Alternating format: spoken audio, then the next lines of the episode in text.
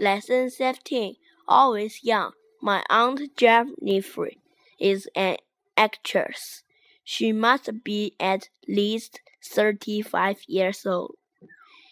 In spite of this, she often appears on the stage as a young girl. Jennifer will have to take part in a new play soon.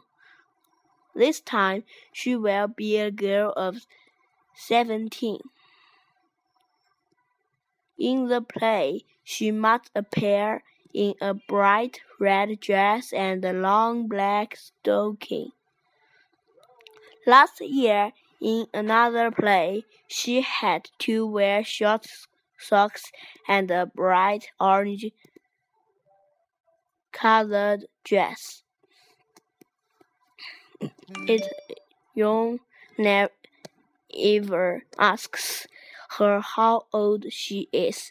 She always answers, Darling, it must be terrible to be grown up.